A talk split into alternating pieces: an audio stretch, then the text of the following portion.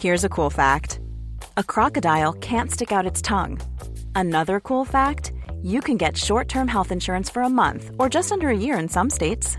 United Healthcare short term insurance plans are designed for people who are between jobs, coming off their parents' plan, or turning a side hustle into a full time gig. Underwritten by Golden Rule Insurance Company, they offer flexible, budget friendly coverage with access to a nationwide network of doctors and hospitals. Get more cool facts about United Healthcare short term plans at uh1.com. Everyone knows therapy is great for solving problems, but getting therapy has its own problems too, like finding the right therapist, fitting into their schedule, and of course, the cost. Well, BetterHelp can solve those problems. It's totally online and built around your schedule. It's surprisingly affordable too. Connect with a credentialed therapist by phone, video, or online chat, all from the comfort of your home. Visit betterhelp.com to learn more and save 10% on your first month. That's BetterHelp H E L P. We're converting people one stomach at a time to what fresh food can taste like. You use whatever you can use and you respect every bit of it. You know, if it's in season, you use it. We need to study and we need to read and we need to know about our region and what it's doing before we can start putting things on dishes. Hello and welcome to another episode of the Quicksand Food Connection. Today I speak with Cressida and Michael McNamara from Pecora Dairy in Robertson. Cressida and Michael are very passionate people. They're cheesemakers, they're farmers, and they milk and breed East Frisian dairy sheep to produce their beautiful cheeses.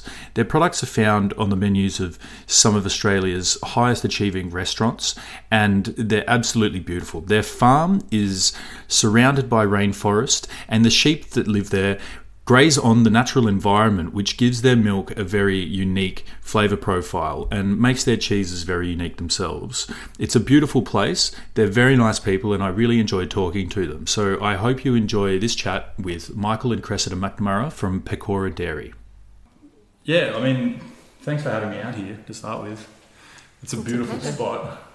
Um, yeah, I mean, it must be. It's a small community, I guess, the Robertson community, and you know, being just here on Jamberoo Mountain in the forest, um, you're a part of the local community, obviously. Yeah, I, I mean to, to set the picture. I mean, you've um, you've taken a few shots, and you know it's in the afternoon here at Robertson, and typically it started to rain and drizzle, and um, and the and the sheep are busy eating the beautiful grass. But you know we're we're perched up here on the mountain just behind Jamberoo. Um, so you know in the afternoon the mist rolls in, and you know we've got all these really lush, dark, dense rainforests um, areas all around the all around the property with lots of creeks, and so it's a it's a really special place. Um, the three creeks that we've got running through the property are all natural spring water that um, that has started from our property on top of the mountain. So it's a so it's a really special place. Yeah. And it's a really suitable place for the breed of sheep that we're milking. And really, it's part of our underlying philosophy to have all this amazing rainforest and all the microclimate and the, the birds and animals that go with that is all really essential to um, milking these beautiful sheep and getting the very best milk that we can to produce our cheeses. Yeah, that's great. And so the breeds are East Frisian. So we yeah we milk pure East Frisians here, um, and they're really suited to this very high rainfall climate in uh, in Robertson. They're originally from the Netherlands, so they're they're not uh, they're not unfamiliar with the cold climates and, and the wet. So they actually do really well here, and they need this beautiful deep rich soil which produces amazing dairy pasture. Um, together with some of our native pastures, which um, really they, they, they need that to milk really well, basically. Mm. And they and they produce a high amount of milk as well. So They do. They're the highest uh, highest producers in the world, and they're milking about 1.2 liters a day. Yeah. So um, yeah, and it's a very nutritious milk, sheep milk. It's um, it's double the solids of cow's milk. So whilst obviously cows produce a lot more, we can uh, we can produce double the cheese. So if you've got 10 litres of cow's milk, you get a kilo of cheese. You need five litres of sheep milk to get Oh, a kilo wow. of cheese. So it's a very dense, nutritious, rich milk. Mm. It, it is interesting also that people know sheep as being grazers, and sure, and they graze on the beautiful rich grass that we've got, but they're also browsers, you know. So, um, so we've got lots of um, tree fern and undergrowth and rainforest. And the sheep will go about their day and they'll nibble on a bit of bracken here, um, take some leaves off some native shrub there. Um, and you know they're getting they're getting not only all the vitamins and minerals and nutrition that they need, but it's also creating a, um, the the herbs and the and the and the different foliage that they're eating contribute to the quite unique milk that Mhm. they're producing. So we try and be quite um, not heavy-handed. We try and be quite gentle at, with the way that we make cheese. So you'll never find strong flavors in our cheese because we want those those beautiful characteristics of the of the of the pristine, pure environment that we've got. Mhm. We want those to come through. Yeah, that's great, and it completes the whole story. Really, having having animals that are eating the, you know, the the grasses and the, the foliage that's native to this area, and that translating into the flavour of the milk they produce, and then into the cheese that you produce. And you can sort of, as you say, you don't want to produce things with extremely strong flavours, and um, you can follow that all the way through and just complete that story. It really does, and it's also um, we're very seasonal here, so we work in tune with the seasons.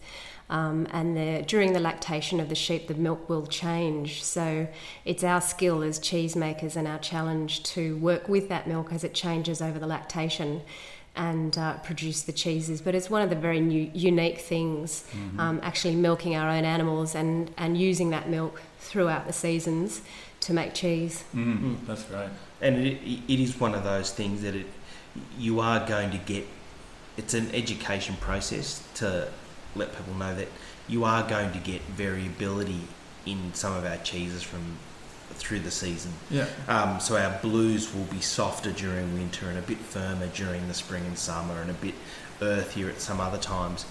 And that's not uh, that's not a that's not a fault at all. Mm. That's just the expression of the season. And when you run a when you run an operation like ours, which is full circle, which is seasonal, where, where every year um, the same thing happens. The girls have a break in the middle of winter and then lamb down and then and then milk for the for most of the year and then start all over again and they do that every single year so th- there is going to be changes to the there is going to be changes to the milk from one end of their their lactation to the other and um, and it's about our story to let people know about what that is, how it's expressing itself through the milk, and if there are minor changes in the cheese, in the same styles of cheese from one end of the season to the other, being able to explain why that is, rather than um, once upon a time inconsistency was a dirty word, Mm-hmm. and it is if you're using the same old milk every time and you're making a different cheese every time. We're making cheeses that are beautifully consistent from one week to the next, but will change throughout the season, Mm. and that's that's the difference. Mm. And I think, you know, being a small operation like yours as well and distributing a lot to restaurants, you can liaise with the chef about the characters that from week to week that, that your cheeses have and chefs are interested in that sort of thing and especially when it translates and, and it stems from seasonality as well. They can hmm. work with those nuances of a cheese of a certain time of the year to the next and you can talk to them about that and then they can work that into the seasonality of their menu which is which is interesting and it, it sort of again continues this this story.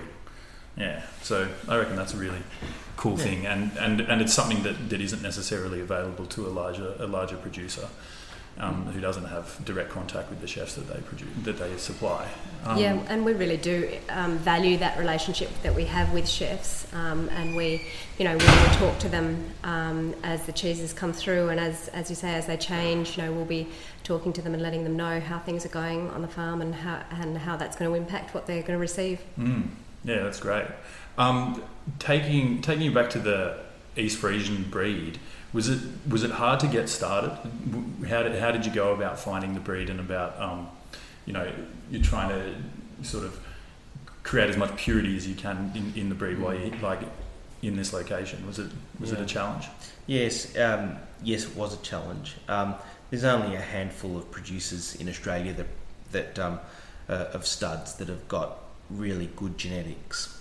Um, and we've been working with one or two breeders over the years that we know have been able to um, keep records um, where we know the where we know the um, uh, where we know the stock of, of the animals and where we know the pedigree of the animals that we're picking up. Um, but even so, we start from a limited base. So, whereas we can, um, whereas if you were a cow producer and you wanted to get to scale on day one, you just pick up the phone and call a broker and ask and, and get them to send you a couple of hundred heifers, and that's fine. They're, they'll be available. But for East um, for East Friesians, we've had to breed we've had to breed them ourselves. Mm-hmm. So um, and that's a long there's a long lag time. You know, you you from the time that um, from the time that the ewe is inseminated through the through to when that um, the the subsequent lamb grows out and then can become a mother and a and a dairy ewe herself. You know, that's a that's a three year period. So it takes it takes a long time, and amongst that there is selection. There's there, there's animals that don't make the grade. There's animals that do. Then you've got to select rams. So it is a slow process, but having said that, it has meant that we're just about the only ones in the country who are milking these pure East Friesians and have got the records and are improving the breed and have got that stock. So we, we feel we're custodians of the breed. Mm-hmm. And uh, hopefully one day other people that will enter the industry will thank us for, um, for developing the, the, the, the genetics and the integrity of the breed to the point that we have. Mm. Um, yeah, that's fantastic. And are you looking to sort of increase your flock numbers over the years as well? Do, do you see a point where you know you've got a number that you're happy with and you want to stay there, or is, is this something that will just continue to develop? We are still in our growth phase. We do still want to milk more sheep. We certainly have the demand. We can't keep up at the moment, which is a good problem It's to a good have. problem to have, yeah. Um, but And we we've got the land. and we've got the land. We're very understocked um, as it is at the moment, but we will um, get to a point where um, where we feel that we're at capacity, and that will be um, based on what's best for the sheep, but also what Michael and I can can do.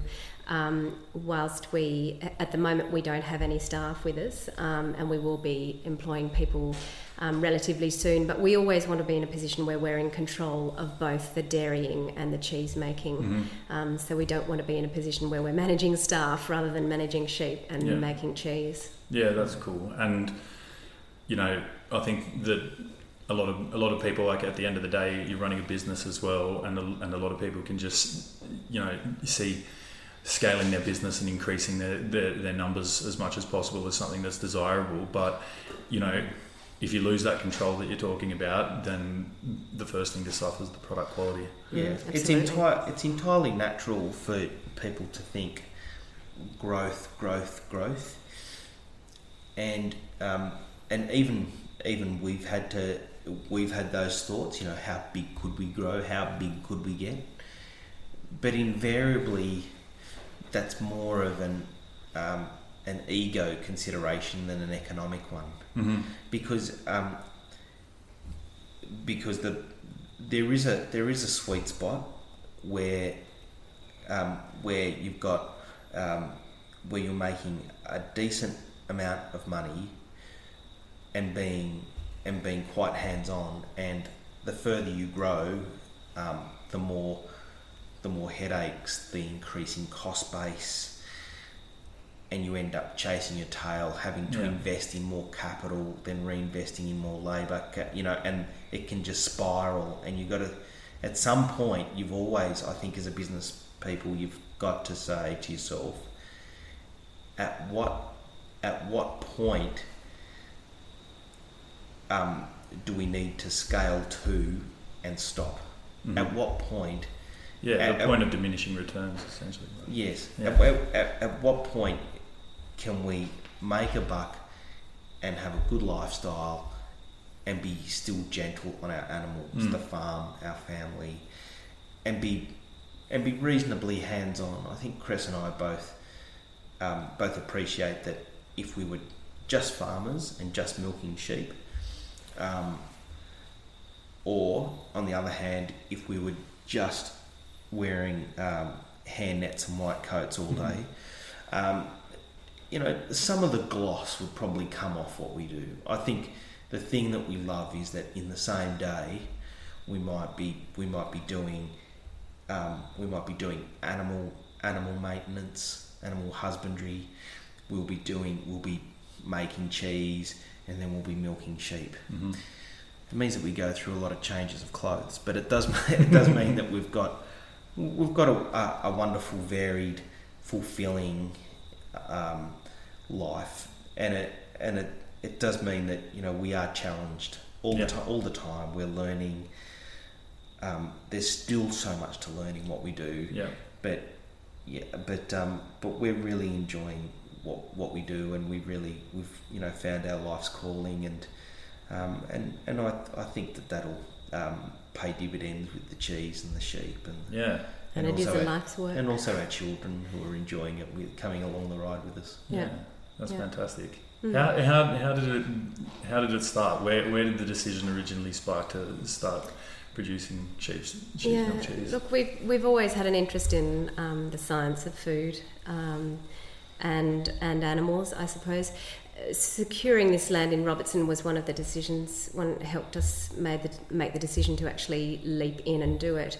As Michael was explaining earlier, it did take us a long while to set up. Probably took us just over seven years um, to breed the sheep and um, build the infrastructure on the property. But it's just such an incredibly suitable piece of land that we've got here, and such an amazingly beautiful piece of land that we wanted to do something really, really special with it. So we had a kernel of an idea, and then other things slotted in around that, that which allowed us to to inch forward and, and then to start the business commercially. It also suits our our skill sets. You know, whilst we whilst we work on everything together, um, I suppose I, I suppose I'm more of the cheese geek, and Cressida's more of um, has a pa- absolute passion for the animals and the farm management, and uh, and so our, our skills really combine um, so that we can so we can work together and and um, for, for the benefit of the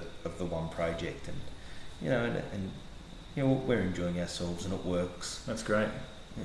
Yeah, and as you said, I mean, it's an ongoing process and it's a learning process constantly. And you know, if you're always challenged by what you do and you enjoy it, and and you learn something new all the time, and that also translates like your enjoyment of what you do translates into quality when it comes to your product as well. You know, True. if you if you if you're fed up with a job and um, you know you're just used to doing the same thing over and over and you're not learning things and you're not challenged you, you'll get it done as quickly as you can and you just get it over and done with and that's finished and you probably won't have the care and um, and and that stuff required to you know produce the highest quality product you can. So Yeah, you know exactly. that's that's all it's awesome to be able to sort of balance all those things together and you know en- enjoy it challenge yourself learn. And i mean i try to follow the same sort of model you know with doing what i do you know continue pushing in different areas and learn and learning things and stuff. And i think that's you know provides happiness in a lot of different ways. So that's really cool. Um, i want to talk about the cheeses Yeah. themselves. So the the three main cheeses that you guys are known for do you want to do you want to just go through them and just tell us a bit about them i'll ask you a bit about them as we go Yeah, sure. So the first one um, is our Bloomy, which is our little wrinkled rind, geotrichum rinded um, soft cheese. And um, that, that cheese really lends itself to the spring milk, so just after the ewes have lambed, um, when the milk is incredibly sweet. Um, that cheese shows up beautifully, and we really created that cheese to show off our milk and to show what we can do here and and uh, everything that comes from the soil and the pastures and the and the ecosystem is within that cheese. It's beautifully. It's simple, but on the other hand, it's incredibly complex and and sweet in its in its mouthfeel and its taste. Mm. And it goes gooey over time, so you so it's so you get that chalky centre and the gooey outside, and that really beautiful wrinkled rind that we often give a dusting of ash so it highlights those peaks. Mm. So it's a beautiful cheese both inside and out. Mm. Um, because of the way that it's matured, it gives you that really long, creamy mouthfeel. So it's one of those foods that you can have a mouth, uh, t- take a take a small piece in your mouth, and you can walk away, and 20 minutes later you can still you can still taste the cheese. So Mm. it's it's one of those beautifully um, indulgent soft cheeses. Fantastic. Oh, it's making my mouth water, literally. um, and the blue. And the blue, yeah, the blue, um, the blue really lends itself to the milk at the moment. Actually, where so we're heading toward the end of our season, and the solids are quite high in the milk. Um, and the result in the cheese is that it becomes really rich and creamy. So the blue becomes quite earthy and mushroomy with little elements of spice, and there's little bits of sort of white petal flower there, which are really gorgeous. So, as a sheep milk blue, it's not at all aggressive. Um, again, it's a lovely sort of complex blue. We don't want to overpower that cheese with cheese making tricks because, again, as we've said, the underlying philosophy through all of our cheeses is to let that milk shine Mhm. through. Fantastic. And, And uh, the, the other one is our semi-hard cheese. So Yeah. it's in it's in the family of European mountain cheeses. So in that family, you've got everything from Tuscan pecorinos to French tommes and cheeses from say Spain like Ossau-Iraty. Mhm. So um, it's it's the the style is almost like a counter uh, a counterpoint to say something like a cheddar. Often a cheddar is um, is sharp and crumbly, um, and it's got all those kind of you know oniony sulfur characters. These mountain cheeses usually are, are a little bit softer. They've got more of a flexible paste. They're grassy. They're nutty. They're mellow, and as they age, they get these um, these buttery caramelized flavors coming through as well. So um, you know some of the some of the um, uh, some of those Swiss mountain cheeses are made in the same way. Some of those Gruyères, but um, but ours is called Metza. So um, it uh, it's naturally rinded, and then typically we keep it from three to nine months. Always a minimum of minimum of three months, and um, and yeah, it's it's absolutely absolutely delightful. Yeah. especially especially the longer we can keep them. hmm And I mean, you've got a few other products, curd and yogurt and things like that, and you you sell, as you said earlier, you sell most of your stuff through through markets and to restaurants, and then you've got a few retailers around the place. Yeah, probably about half of our product goes, um, less than half, little, little less than half goes through through farmers markets. Yep. Farmers markets are really important for us. We um, we've got one farmers market in Kiama on a Wednesday, and we also do um, uh, Carriageworks in in um, in Eveleigh um, in Sydney, and also um, and also Northside Produce. Um, and those markets are really important to us because one, um, it gives us a, a connection with our with our consumers that become our and they become our friends over time. We see the same people every week. Um, not only not only does it give us connection with consumers, but invariably we'll see chefs. And there's no other there's no better place to meet chefs for us than a farmers market where we can gently tell our story and if we've got that face-to-face relationship with people then chances are they'll come back and buy cheeses from us in the in the future Mhm. so it's really important it's really important so then if we then sell our cheese and yogurt to say uh, a place like Harris Farm Markets then then we know that um, then we know that the people that come to us at a, at a weekend we can be saying to them well, we know you can't make it to the farmers market every week. You can always get our yogurt at Harris Farm. Mhm. so the farmers markets support the retail that we do. And um, and also you know um, the Sydney restaurant scene is just so vibrant. Um, and you know we very much see that that's a that's a big part of our business. We want to make cheeses like our fresh curd like our yogurt that that restaurants and high-end cafes can rely on and use week in, week out, and know that they're going to pump out fantastic product. Yeah. With you know with good provenance and local connections Mhm. to it. So, so yeah, they're the they're the three arms. Probably, probably the the um, the the um, the the restaurant part of our business. We see that that's probably going to grow more more so than more so than the others, but also high end retail. There's a lot happening in that space as well. Mm. Um, and then uh, then we'll start looking interstate. Yeah, cool. Um, do you find, you know, meeting chefs and, and meeting the customer at farmers markets, the feedback they give you, but I guess from chefs, from a chef's point of view, they can, in a way, tell you what they're looking for. I mean, have you has, has any of their feedback does it come into what you do at all? Would, like, you know, maybe you didn't think about producing a curd or a yogurt or something like that, and and people might say, you know, this is something that I'm looking for. Can it can it sort of affect how you how you produce things, or have you got, got a bit of a track that you stick on, and you know people can? Oh, there's a little bit of push and pull, but Yeah.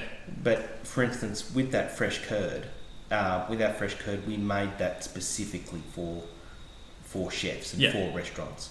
So we know that we needed to make something that was clean, um, something that was soft, and something that was low salt, um, so that so that chefs can. So chefs use our our curd, our fresh curd, in all sorts of things. Yeah, so, exactly. So without without name dropping too much, some somewhere uh, a place like Bondi Icebergs put our fresh curd in zucchini flowers. Yeah. Um, Peter Gilmore at Quay put our fresh curd in um, in a in a um, in a spring salad with broad beans and fermented freekeh and Very things like delicate that. flavours. Very delicate flavours.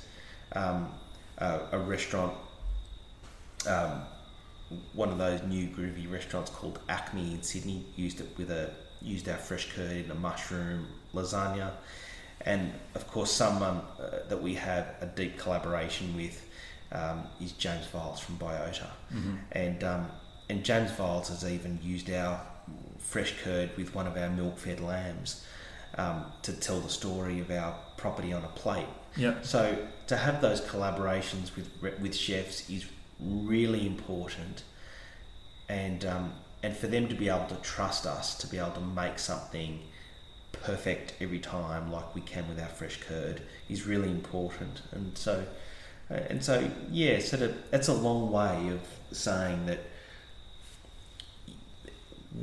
we had to we had to understand what chefs want or what chefs wanted before we started to move towards that market. Now fresh curd fits right in the slot because Mhm. they it's got so many applications. Yeah.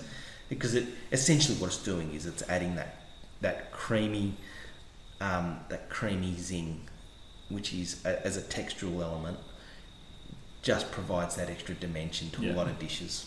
Yeah, yeah, it's beautiful, and it must be it must be rewarding for you guys as well to sort of maybe go to a restaurant like Biota or, or, or wherever and see see your, your product on the menu and see how it, how a, a different like different chefs treat it differently and, and can adapt it. You might think you know oh wow I never you know I never thought thought someone would use it for this application or whatever, but yeah, it must be rewarding. It is absolutely. It's um yeah, it's just fantastic to see people using it, and also because we're so passionate about our product, and we just you know it, it is our life's work, and we spend all of our time and effort producing our beautiful cheeses. So to see um, a chef do something amazing with it, and then to have the public be able to appreciate that is really special. Yeah, that's fantastic, guys. I'll leave it there. Thank you so much for your time. It's a It's a pleasure. pleasure. Yeah. Thank you so much for tuning in to the podcast. I hope you enjoyed my conversation with Cressida and Michael McNamara from Pecora Dairy. I really enjoyed visiting them, getting to know about their sheep and their cheeses, and really enjoyed my conversation with them. So, if you want to find anything more out about Pecora Dairy, you can visit them online at pecoradairy.com.au or you can visit them on social media at Pecora Dairy on Facebook and on Instagram. If you want to find out more about us, you can visit our website quicksandfood.com or you can find us on social media at quicksandfood on Facebook and on Instagram. If you want to get any more of these Southern Highlands Cookbook episodes of the podcast, you can visit our website, quicksandfood.com, where all of them are available to download for free. We hope you enjoyed this episode, and we'll see you again next time. Mom deserves the best, and there's no better place to shop for Mother's Day than Whole Foods Market. They're your destination for unbeatable savings, from premium gifts to show-stopping flowers and irresistible desserts. Start by saving 33% with Prime on all body care and candles. Then get a 15-stem bunch of tulips for just $9.99 each with Prime. Round out Mom's menu with festive rosé, irresistible berry chantilly cake, and more special treats. Come celebrate Mother's Day at Whole Foods Market.